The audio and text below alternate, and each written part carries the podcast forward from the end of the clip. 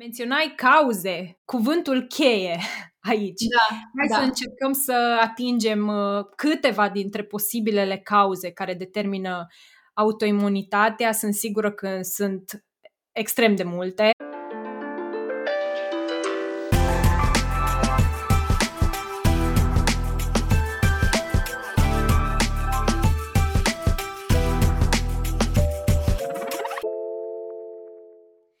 Bună, Maria, și bine te-am regăsit la un nou episod. Astăzi vreau să povestim despre autoimunitate. Autoimunitatea impactează un număr tot mai mare din populația României și nu numai. Și din păcate, vârsta la care se pune diagnosticul de boală autoimună pare să fie într-o continuă scădere, deci tot mai mulți tineri sunt diagnosticați cu boli autoimune. Bună, Anca! Astăzi discutăm despre o temă care mi-e foarte dragă și cu care eu jonglez practic de ani de zile Lumea cred că mă știe în principal pentru uh, lucratul cu autoimunitatea tiroidiană, dar lucrez cu toate bolile autoimune. Hai să o luăm cu începutul. Ce înseamnă autoimunitate? Sună a ceva despre sistemul imunitar? Dacă vrei să, să ne descrii pe scurt. Uh, bolile autoimune uh, se întâmplă atunci când sistemul nostru imunitar, în loc să atace doar ce vine din afară, să ne protejeze pe noi de factori externi de diferite categorii, începe, printr-o dereglare, să atace propriile noastre țesuturi, celule, organe și așa mai departe. Deci, practic, avem uh, propria noastră armată care se întoarce împotriva noastră și ne creează nu puține probleme. Știu că sunt peste 100 de boli autoimune. Care e diferența dintre ele? Nu știu dacă se știe exact numărul, numărul complet și definitiv, dar undeva între 100-150 de boli autoimune. Există boli autoimune legate de un organ, deci putem vorbi de boli autoimune specifice și um, izolate la un singur organ, cum este Hashimoto sau boala Graves legată de tiroidă, cum este diabetul de tip 1 legat de pancreas, sau există inclusiv boli autoimune sistemice, care au legătură cu un sistem care practic um, privește întregul corp, cum ar fi sistemul nervos sau de țesuturi, care iarăși includ practic mai multe zone din corp. Aici avem uh, lupusul, avem psoriazisul și atâtea alte boli uh, mai, mai complexe, scleroza multiplă și mai departe. Sistemul imunitar poate ataca o mulțime de de țesuturi din corp, varietate există cu duiumul. Deci, acest tip de proces autoimun, de multe ori când există, există de obicei și la alte organe sau în alte zone ale corpului. Și noi, de multe ori, dacă avem un singur diagnostic, practic zicem, oh, ok, am boala Hashimoto, să zicem, sau am diabet de tip 1. Dar de multe ori, dacă am face o, o, un test foarte detaliat de alți anticorpi, este foarte posibil să întâlnim anticorpi prezenți, repet, fără neapărat încă un diagnostic, la multe alte organe sau țesuturi. Da, mie îmi place asemănarea aceea care spune că o boală autoimună este practic o sursă de foc în corp și dacă tu nu adresezi sursa focului și o ignori, să zicem, sau din potrivă îi faci chiar și mai rău, pui gaz pe foc, este foarte probabil ca la un moment dat focul să se extindă și în alte părți ale corpului, adică să da. dobândești da Uh, noi boli autoimune. În timp, bineînțeles, poate să fie un proces de ani de zile. Inclusiv la boli autoimune există ceea ce se numește etape, etapele autoimunității și practic putem vorbi de trei etape. În prima etapă avem anticorpi, dar uh, nu avem neapărat uh, simptome sau nu avem neapărat, uh, se poate vedea la o ecografie sau la un test mai detaliat. Stadiul 2 încep să apară anumite simptome, um, anticorpii eventual sunt mai crescuți la bolile care au anticorpi, pentru că nu toate au încă anticorpi asociați dar din nou nu se vede neapărat la o testare mai detaliată, ecografie sau așa mai departe. Și de multe ori um, diagnosticul se pune doar în stadiul 3, când simptomele sunt mult mai puternice, uh, cu siguranță anticorpii sunt mult mai crescuți și atunci eventual se poate inclusiv observa pe teste mai puternice, gen din nou Hashimoto, putem să facem o ecografie și să vedem cum este sutul. Uh, dar între primul stadiu și stadiul al doilea pot să treacă și decenii. Deci de multe ori de asta ziceam de proces autoimun, diagnosticul fiind pus doar când există practic uh, o pierdere serioasă de țesut. Și pentru că a venit vorba de diagnosticare, aș vrea să ne uităm puțin la ce cum abordează medicina convențională bolile astea autoimune. Din proprie experiență pot să spun că am de a face cu una dintre aceste boli și mergând la medicul endocrinolog, pentru că boala mea autoimună targetează tiroida, mi s-au dat puține șanse în a adresa problema autoimună, adică problema sistemului imunitar și, practic, doctorul curant uh, s-a focusat exclusiv pe, pe tiroidă și pe simptomele survenite în urma distrugerii țesutului tiroidian. Cum zici și tu, în cazul tău, practic, s-a intervenit doar când, uh, pe lângă autoimunitate, ai suferit și de hipotiroidism. Și, practic, modul în care se ocupă medicina convențională e să se asigure că organul respectiv funcționează cum trebuie. Deci, în cazul tău, au intervenit cu hormoni externi, Eutirox sau, mă rog, alte branduri, levotiroxină, ca să suplinească ceea ce uh, tiroida ta n-a mai putut să facă. La fel se face cu pancreasul, la fel se face cu, da, cu alte organe. Într-adevăr, acest tip de abordare este life-saving, cu siguranță, deci nu putem să stăm fără medicamentație, nici în cazul tiroidei, nici, evident, în cazul pancreasului cu insulina. Sunt alte boli care, care au nevoie de aceste de medicamentație. Alte boli unde sistemul, autoimun, sistemul imunitar este foarte reactivat, um, abordarea este nu neapărat cu suplinirea de hormoni externi, cât cu uh, Uh, reducerea reactivității acestui sistem imunitar și atunci se intră cu imunosupresoare.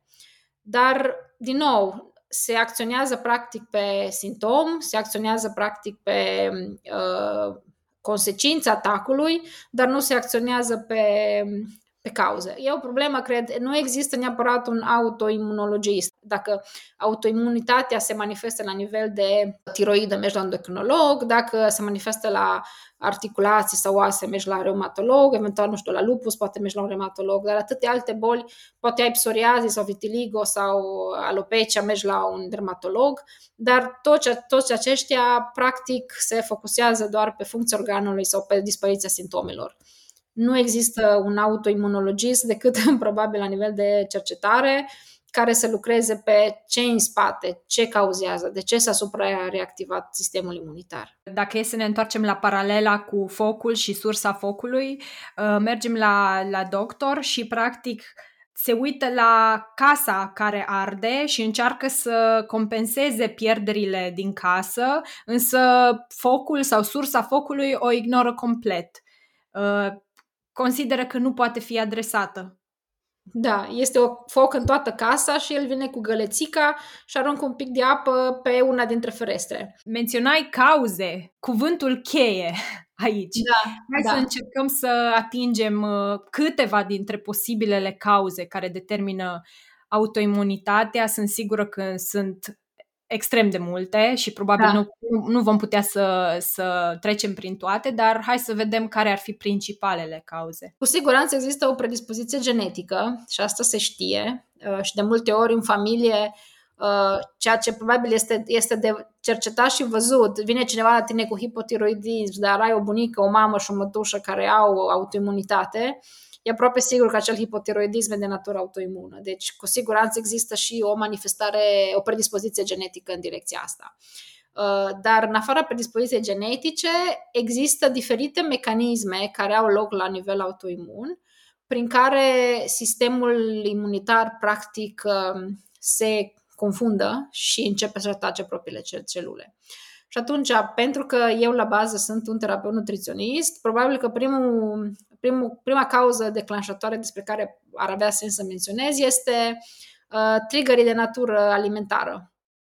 Uh, și aici, pentru că vorbeam de mecanisme autoimune, există ceea ce se numește o uh, mimicitate moleculară sau, în același context, se folosește și termenul de reactivitate încrucișată, Adică ce se întâmplă este că noi mâncăm alimente a căror structură proteică este foarte asemănătoare cu țesutul epitelial din corp, părți din țesutul epitelial și atunci corpul uh, recunoaște aceste structuri proteice ca și antigeni, ca și inamici, începe să atace aceste structuri proteice și atacându-le pe ele din digestie, prin această reactivitate încrucișată, începe să-și atace și propriile țesuturi.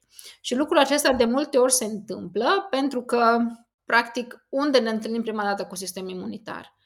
Uh, dacă e să ne gândim, știi că se spune că noi suntem ceea ce mâncăm și digerăm, dar de fapt suntem ceea ce mâncăm, digerăm și absorbim. Și absorpția are loc la nivel de intestin subțire. Acolo se deschid ușile, acolo ceea ce e extern devine intern. Până nu ajunge la intestin subțire, nu este încă în organismul nostru. Sistemul digestiv, tractul digestiv, digestiv practic e în afara noastră. Doar când absorbim devine noi. Și atunci, evident, fiind acolo poarta cea mare de intrare în, în, în, în corp, acolo se găsește și o mare parte din, din sistemul imunitar, la nivel de intestin, de intestin subțire. Uh, iar uh, dacă noi, până la nivel de intestin subțire, dintr-un motiv sau altul, nu digerăm aceste proteine uh, până la forma lor cea mai mică de aminoacizi, absorbind aceste structuri proteice mai mari, invităm cumva sistemul imunitar să le recunoască ca și, ca și inamici.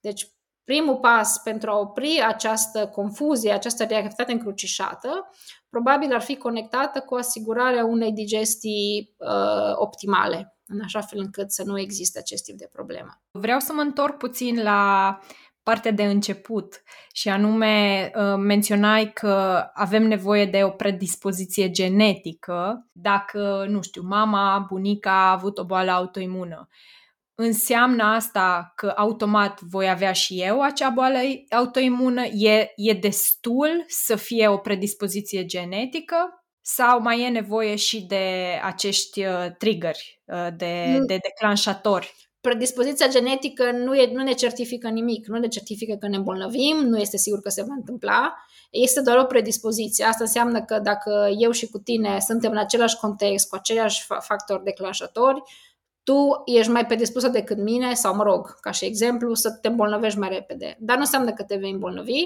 deci nu e neapărat o regulă că dacă ai predispoziția te vei și îmbolnăvi. Dar dacă există predispoziția și pe urmă apar triggerii, care trigger pot să fie și de natură cronică, deci pe o perioadă mai îndelungată, la un moment dat, sistemul imunitar cu siguranță va o, o va lua pentru o direcție greșită. Eu uh, mă gândesc la predispoziția asta genetică în termen de ok, ne naștem cu o mână de cărți uh, la poker sau nu știu, în, în jocurile de genul ăsta. Da. Primești o mână de cărți și asta ți-e zestrea genetică. Da. Acum, depinde de cum vei juca această mână de cărți.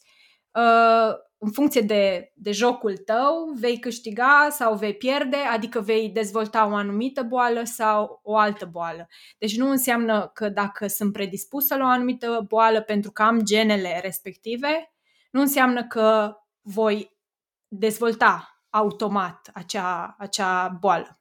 Corect, corect. Și ține cont și că există inclusiv ceea ce se numește epigenetică sau nutrigenomică, da?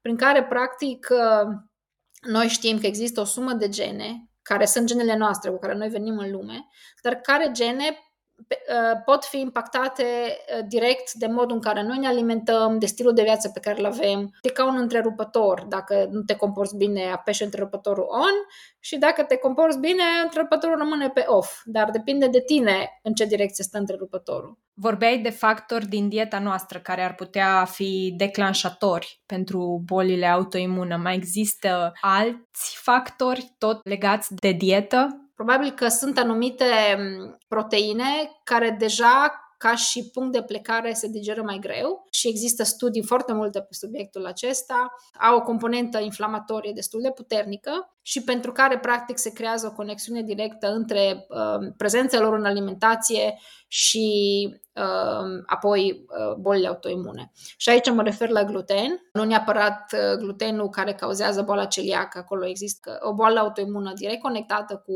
consumul de gluten. Dar foarte multe boli autoimune, majoritatea aș putea spune, se pot conecta cu o uh, prezența uh, unei sensibilități uh, la gluten de natură non-celiacă. Există un doctor american care spune că, uh, practic, glutenul este în sine o, o toxină, o toxină redusă, dar dacă noi o consumăm în cantități mari, ceea ce și facem, și dacă noi uh, avem și această predispoziție, mai ales dacă în modul în care este acum prezent uh, grâu în, în dieta noastră, cu toate pesticidele și așa mai departe, se întâmplă acest proces de reactivitate încrucișată între gluten și țesutele epiteliale din corp. Pe lângă gluten există alte câteva categorii alimentare care pot fi problematice.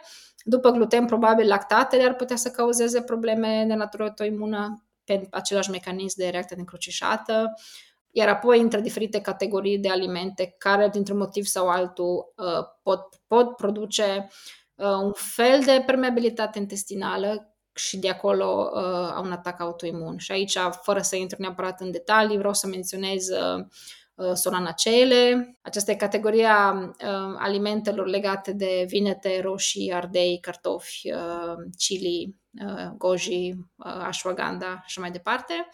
Uh, aici ar intra lectinele.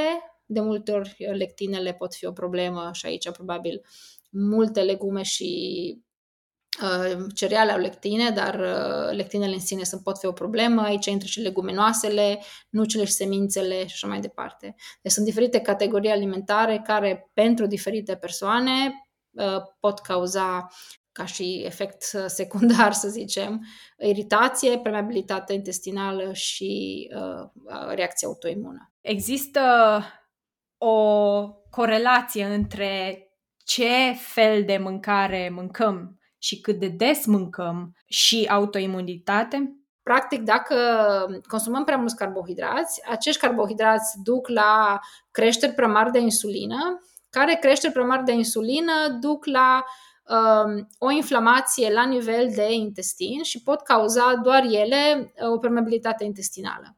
Și atunci, indiferent de cât de corectă e dieta noastră, indiferent de cât de multe alimente noi eliminăm din dietă în ideea că Uh, dacă am eliminat glutenul sau lactatele sau așa mai departe, noi suntem practic um, uh, la adăpost de orice risc de boală autoimună sau de reactivare sau răutățirea bolii autoimune, dacă noi nu controlăm și cantitatea de carbohidrați pe care o consumăm, deci dacă nu încercăm să moderăm prin dietă uh, cât de multă insulină folosim pentru a gestiona carbohidrații, rămânem predispuși la acest tip de permeabilitate intestinală și asta, practic, uh, va înrăutăți orice fel de reactivitate la alimente, orice reactivare a sistemului imunitar care se află acolo.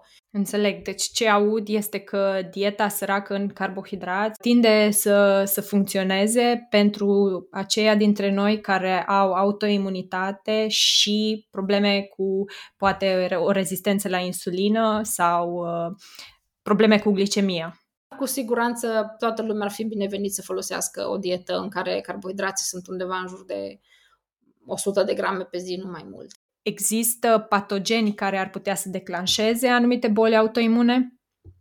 Ah, cu siguranță. Păi știm, cel puțin pentru diabetul de tip 1, știm că, mai ales la copii, un, e un virus sau o bacterie care îl poate declanșa ca și um, acel tip de pancreatită care apoi se dezvoltă în diabet de tip 1.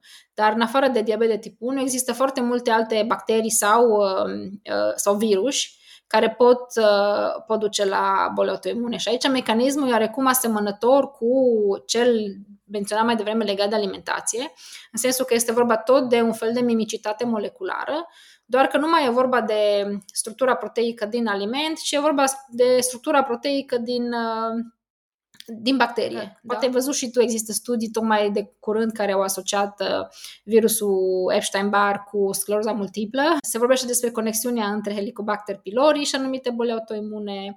Uh, multe studii, majoritatea studiilor sunt făcute pe artrita reumatoidă și unele uh, bacterii, Klebsiella sau așa mai departe. Sunt multe, multe bacterii care, testând, făcând un test de microbiom, un test de scaun, Uh, putem vedea dacă sunt acolo prezente și pot cauza probleme. Acum, dacă e să vorbim despre patogeni și uh, bacterii oportunistice, uh, dintre bacteriile oportunistice, multe sunt, se numesc gram negativ. Gram negativ înseamnă că sunt înconjurate de un fel de peliculă, care peliculă um, e mai greu să o, uh, să o distrugem ca să ajungem la bacterie să le omorâm, dar uh, ele secretă și ceea ce se numește LPS, lipopolisacaride, care, dacă există această permeabilitate intestinală și aceste bacterii, mai ales cele gram negative, cu pelicula lor, trece pe partea cealaltă în, în, în sistem, toxinele acelea cauzate de bacteriile gram negative pot să creeze o inflamație care poate deveni sistemică și o toxicitate care poate deveni foarte problematică și care apoi uh, înrăutățește sau uh, favorizează și mai mult uh, atacul autoimun. Aș vrea să mai adaug aici faptul că permeabilitatea intestinală nu e neapărat un lucru negativ, doar că atunci când permeabilitatea este ridicată, deci când trece de un anumit nivel, practic ce se întâmplă este că peretele intestinal, uh, să ne imaginăm că are anumite spații prin care uh, moleculele de tip foarte mic, aminoacizii, pot să intre pentru a fi absorbite.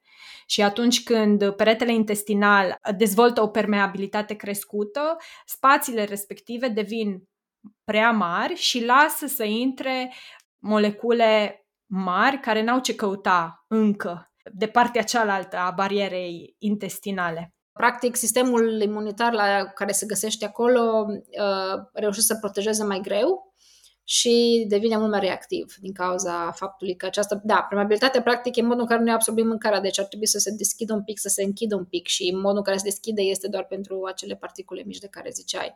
Dar, din păcate, deschizându-se mai mult, practic, lasă să intre și șoricelul și elefantul. Ce alte cauze ar putea uh, fi pentru această permeabilitate intestinală crescută? Da, o cauză despre care se vorbește mai puțin și la care am ajuns și eu mai târziu, tot probabil conectat, tot în categoria patogenilor, să zicem, este mucegaiul, care, da, e un patogen. Și e mai greu de testat, uh, sunt teste de medicină funcțională care se fac, dar uh, sunt mai greu disponibile la noi în țară. Uh, e mai greu de depistat și mai greu de lucrat cu el, dar și nu numai, dar este mai greu de recunoscut în sensul că multă lume zice, a, da, dar nu e o problemă, doar pentru că nu o, simți, nu o simți neapărat. Dar micotoxinele, la fel cum uh, și uh, lipopolisacaridele de la bacterii, micotoxinele de la mucegaiuri, pot să fie foarte, foarte problematice, să creeze probleme foarte serioase, atât la nivel uh, autoimun, cât uh, uh, și la nivel de uh, boli cronice legate de, uh, de multe ori de neuroinflamație. Da, și să nu uităm, destul de multă lume are probleme cu uh, mucegaiuri apărute în casă, nu știu, după dulap, după da, da. ascuns și nici măcar nu, nu știi că e acolo și totuși îți influențează sănătatea. Creând o inflamație, care, acea inflamație cronică de care vorbeam și care este practic la baza tuturor bolilor cronice, poate să ducă la um, un discurs autoimun, fără îndoială. Știu că sunt uh, anumiți factori declanșatori care țin de stilul de viață. Cred da. că primul la care m-aș gândi ar fi stresul. Da, stresul este o mare, uh, mare problemă, tocmai din cauza că stresul este conectat cu valoarea crescută de cortizol. Uh, noi știm că uh, cortizolul este, poate fi inflamatoriu la doze mari și frecvente Știm că există o conexiune directă între contrizol și niște mesageri inflamatorii legați de sistemul imunitar, NFKB. Nu trebuie să neapărat să intrăm mai mult în detalii, dar între NFKB și uh, autoimunitate există o conexiune bidirecțională, în sensul că uh, autoimunitatea uh, face să crească inflamația și inflamația face să crească autoimunitatea. Deci, practic, se alimentează reciproc și se mențin reciproc și atunci cortizolul, practic, este doar cireașa de pe tort, care dacă există deja inflamație și ajunge și cortizolul să se adauge la cocktailul acesta, uh, legătura între stres și autoimunitate practic se face imediat. Există cumva o legătură între situații traumatice și incidența bolilor autoimune? Cu siguranță, pentru că practic dacă există probleme traumatice legate de o copilărie problematică, ne predispun deja din start Uh, nu știu dacă ascultătorii noștri știu de diferența între uh, sistemul simpatic și sistemul parasimpatic. Sistemul simpatic fiind acel fight or flight mode, da, în care practic noi suntem obișnuiți să ne apărăm sau să, ne, sau să fugim de un inamic extern, dar poate fi și un inamic intern sau un stres legat de blocat în trafic, da? Iar sistemul Uh, parasimpatic este acel sistem legat de rest and digest, deci practic uh, atunci când ne odihnim și uh, digerăm mâncarea. Sunt, se exclud una pe alta, nu putem să fim în ambele în același timp, deci ori ne luptăm, ori digerăm și atunci de multe ori cine are stres um, puternic, cronic, pe perioadă mai lungă, cu siguranță are probleme cu digestia, are probleme cu somnul, acel rest din rest and digest, are probleme cu fertilitatea. Multe femei nu, nu reușesc să rămână sărcinate tocmai din cauza că uh, organismul nostru e făcut în așa natură încât atunci când avem un stres mare, când corpul nostru interpretează că ne fugărește ceva animal sălbatic, când nu ne punem într-un colț și facem un copil, aia nu e o prioritate, așa cum nu e o prioritate să digerăm mâncarea. Prioritatea este să ne luptăm sau să fugim de acest uh, inamic care ne urmărește. Și atunci, uh, da, trauma, trauma practic din copilărie ne predispune deja să intrăm într-un sistem uh, simpatic, să fim într-un sistem simpatic chiar când acel tip de element stresant nu mai e prezent în viața noastră. Și acest tip de stres cronic cauzat de trauma din copilărie, practic ne predispune la inflamația de care ziceam mai devreme și uh, apoi uh, mai mult sau mai puțin direct cu, ne predispune la autoimunitate. Cauzele autoimunității pot fi atât de variate încât vreau să, să facem un salt într-o cu totul altă direcție și anume să vorbim despre chimicalele cu care venim în contact în fiecare zi, mai ales noi femeile, cred că folosim atât de multe produse cosmetice care, evident, n-au cum să nu ne influențeze corpul. Da, uh, da. Dacă vrei să vorbești puțin despre ceea ce se numește uh, toxicitate chimică. Cred că am văzut undeva un articol care zicea că o femeie înainte să iasă din casă are deja pe ea 130 de chimicale diferite. Da, l-am citit și eu. Spray-uri, parfumuri, machiaj, păr, shower gel și toate astea. Deci, practic, până ieșim din casă, unele evident, shower gel eventual îl clătești după două minute, nu stă pe tine dar fondul de ten și machiajul va rămâne tot, sau cremele de corp vor rămâne practic și vor fi absorbite, iar noi știm că pielea practic este unul dintre cele mai mari organe din, din corp și este și unul dintre organele de, de, de, de detoxifiere cele mai, cel mai, mai puțin cunoscut, să zicem, dar face parte din organele de detoxifiere. Și atunci, dacă foarte multă lume folosește deodorante antiperspirante, Uh, practic, noi ne împiedicăm, antiperspirante înseamnă că noi nu transpirăm, ne împiedicăm uh, să ieșirea toxinelor și pe de altă parte punem acolo tot felul de substanțe pe bază de aluminiu sau alte, alte substanțe chimice care numai bine nu fac, mai ales în zona țesutului mamar. Ok, asta este o paranteză legată de ce se întâmplă cu chimicalele. La nivel autoimun, există mai multe sisteme de care putem discuta, mai multe mecanisme. Unul din mecanisme este și foarte comun cunoscut, se numește haptenare. Abtenare înseamnă că uh, corpul nostru, din punct de vedere autoimun, nu reacționează direct la o substanță chimică, dar la ce reacționează este uh, substanța chimică atunci când ea se lipește de o proteină, care poate fi, să fie proteina noastră, să zicem albumina, care e una dintre cele mai frecvente proteine din corp. Și atunci, noi nu reacționăm la albumină, evident, pentru că e a noastră, nu reacționăm la chimicală, că e de capul ei, nu ne creează de atac autoimun, dar în momentul în care această chimicală se lipește de proteină, noi îl vedem dintr-o dată ca și o proteină externă, străină, un inamic, pentru că nu o recunoaștem. Și atunci corpul începe să-și atace, să zicem, albumina și să te trezești cu boli serioase sistemice autoimune în cauza această chimicală. Se vorbește mult în context de relația între uh, substanțe chimice și autoimunitate, de diferența între um, cantitatea de chimicale și reactivitatea la chimicale, pentru că foarte multă lume se focusează practic în mod preponderent pe câte chimicale avem în corp să nu fim expuși, discursul pe care l-am făcut și noi mai devreme. Și este un, un discurs foarte corect. Problema este că reactivitatea la chimicale de natură autoimună se poate poate avea loc și cu cantități infime de chimicale. Nu e nevoie să avem tone de mercur sau să trăim într-o zonă unde se respirăm uh, alte substanțe chimice. Cu siguranță nu ajută, dar din punct de vedere autoimun este de ajuns să avem și o doză foarte mică. Dacă doza aia se lipește de uh, țesutul nostru și pe urmă noi atacăm țesuturile, uh, oricât de mică îi poate să fie problematică. O întrebare legată de glutation.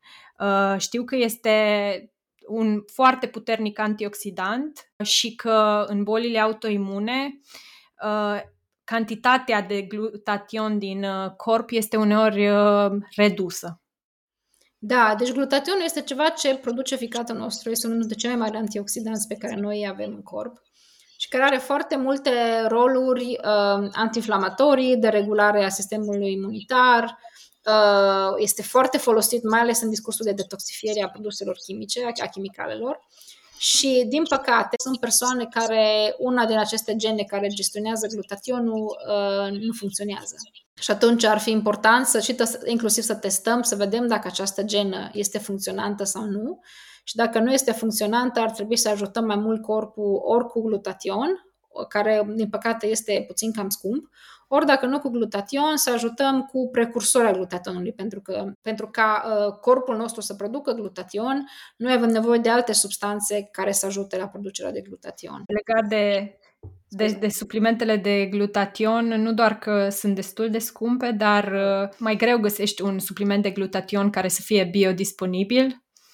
Da. Și uh, deci și asta ar fi un uh, impediment. Da, cu cât e mai biodisponibil, cu atât e mai scump. Deci dacă trebuie să iei, dacă n-ai o genă care funcționează și trebuie să iei pe o perioadă mai lungă, devine într-adevăr o, o problemă și am avut clienți care mi-au spus, Maria, când am început să iau glutaton, așa de bine m-am simțit și există inclusiv și asta disponibil în România, uh, sunt clinici unde se fac uh, intravenos glutation. Deci, ăla cu siguranță este disponibil, biodisponibil, ceea ce este minunat, dar nu toată lumea are acces la acest tip de clinici. Ca să adaug aici, eu uh, am tot experimentat de-a, de-a lungul timpului cu tot felul de suplimente mm-hmm. și uh, m-am simțit foarte bine atunci când am suplimentat cu NAC, da. care este un precursor al da. glutationului. Da. Deci, uh, da, cu siguranță funcționează, funcționează.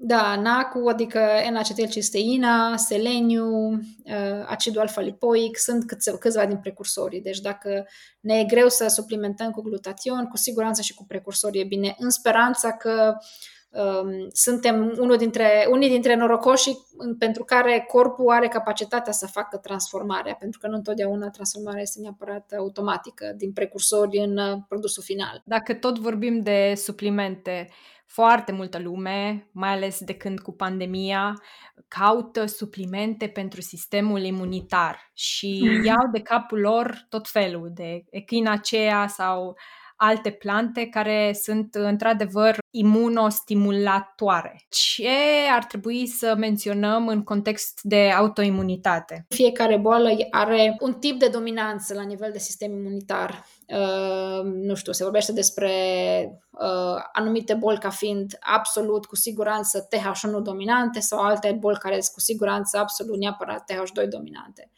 Dar acesta este o opinie... întrerupt aici, uh, cred că aș vrea să ne ducem un pic cu un pas înapoi și să vedem care-i treaba cu TH1 și TH2. Sunt două părți ale sistemului imunitar. Da, de fapt sunt mai mult de două, dar se vorbește foarte mult doar de astea două. Sunt da. de fapt um, este TH1, TH2, TH3, TH9, TH22 și TH17. Ok, dar ne concentrăm pe cele două, TH1 și TH2. Ne concentrăm pe, m-aș concentra pe patru, mai degrabă pe două. TH3 este cel regulator, care e antiinflamatoriu, și TH17 este cel autoimun, gazul pe foc. Deci de multe ori când se vorbește despre imunostimulatoare, se vorbește despre ceva ce impactează pe latura TH1. De ce? Pentru că, practic, latura TH1 a sistemului imunitar uh, este cea care practic ne apără pe noi de uh, bacterii și virus. Autoimunitatea mai, e mai degrabă legată de TH17, cum spuneam, și de multe ori este un raport invers proporțional între TH1 și TH17. Așa că dacă noi avem un TH1 slăbit, adică avem o prezență virală cronică încă în corp, ne îmbolnăvim foarte repede, ne îmbolnăvim foarte des, deci practic partea asta a sistemului imunitar nu, nu reușește să, uh, să se apere de ce vine în întâmpinare, Uh, da, trebuie să vedem cum este 3H17, dar de multe ori ar ajuta să venim cu anumite substanțe uh, stimulatoare, să stimulăm TH1. Dar lucrurile acestea nu se fac așa cu ochii închiși, haideți să luăm suplimente să ne ajutăm, pentru că putem să răutățim, putem să agravăm o stare, un dezechilibru la nivelul de sistem imunitar și putem să cauzăm un flare-up la nivel de autoimunitate. Și da, menționai mai devreme că avem de-a face în autoimunitate cu o dominanță, adică da, o parte... TH2, da. Da, deci te, una dintre armatele astea ale sistemului imunitar e hiperactivă, face prea multă treabă, pe când cealaltă parte e de obicei subactivă, hipoactivă. Da, da, nu face da. destul. Și atunci ce ne dorim este să identificăm partea hiperactivă și partea hipoactivă da. și să suplimentăm targetat. Uh, eu fac un fel de chestionar uh, imunologic uh, cu mulți dintre clienții mei, nu chiar cu toți, dar cu majoritatea clienților care lucrează pe autoimunitate. Și în funcție de ce simptome sunt legate de TH1 sau TH2, îmi dau seama ce fel de uh, preponderență au în momentul în care vin la mine, pentru că nu e bătută în cuie și nu e neapărat legată de boala pe care o au. Uh, tind să spun că foarte multă lume are un TH2 dominant, mai ales local. E mai greu să vorbim despre TH2 pe tot corpul și atunci de multe ori se echilibrează TH1, TH2 lucrând pe ajutorarea TH2-ului să se reducă în acea tip de inflamație. Iar apoi, la final, Uh, se impactează TH3-ul, care este imuno, imunoregulatoare, cum e vitamina D, vitamina A uh, și așa mai departe. Uh, pentru că ne apropiem de finalul episodului de astăzi, aș vrea să discutăm pe scurt despre analize în cazul autoimunității. Acum știu că fiecare pacient are particularitățile lui și are setul lui de analize, dar care ar fi analizele de bază la care te uiți atunci când vine vorba de autoimunitate? Oh, este unul care este foarte la îndemână și care se face cel mai des și anume hemoleucograma. Uh, surprinzător de puține lume știe ce să facă cu ea. Surprinzător și trist.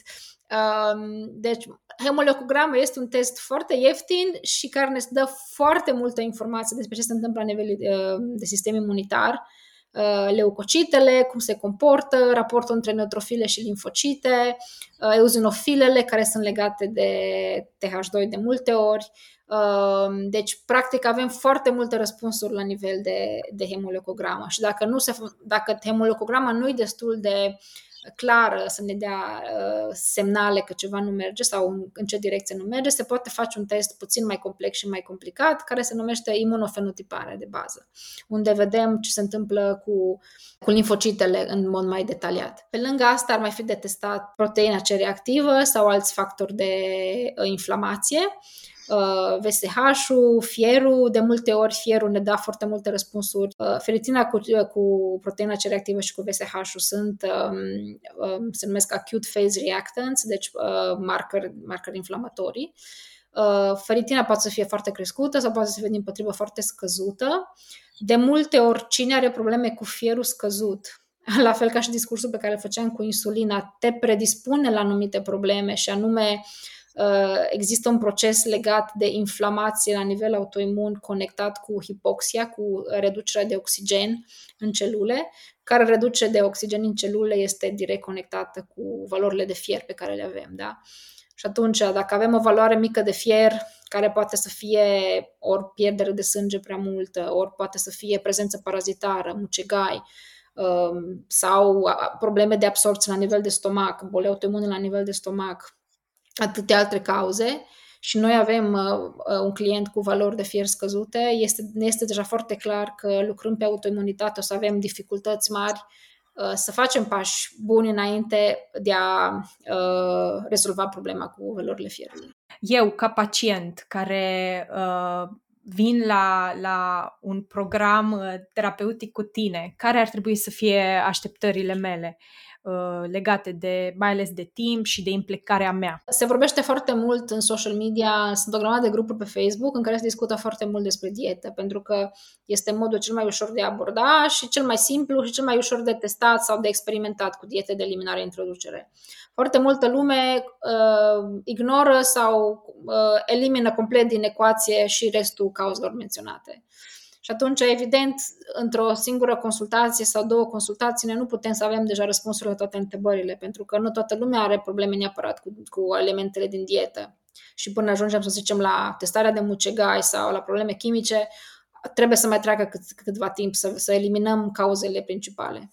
Și atunci lucratul pe autoimunitate, din păcate și poate și asta este problema pentru care medicina convențională este mai greu să abordeze o boală așa de complexă cum, e, uh, cum sunt bolile autoimune, este că trebuie făcut un fel de muncă de detectiv în care, în funcție de simptome și de cadru clinic, încep dintr-un loc, iar apoi, în funcție de rezultatele pe care le ai din locul acela, încerci să-ți creezi un fel de uh, potecă prin, uh, prin labirintul de, de, de, de cauze se vorbește foarte mult de, de web, de, de o, o structură uh, gen o pânză de paianjen în care uh, practic dezvoltarea și complexitatea unei boli autoimune ia în 10.000 de direcții, toate conectate una cu alta. Deci e nevoie de uh, experimentare, făcut un pas înainte, unul înapoi, uh, încet, încet, până găsim uh, ușa care se deschide și răbdare, cu siguranță, e nevoie de timp pentru a, a găsi calea și ce ne caracterizează Uh,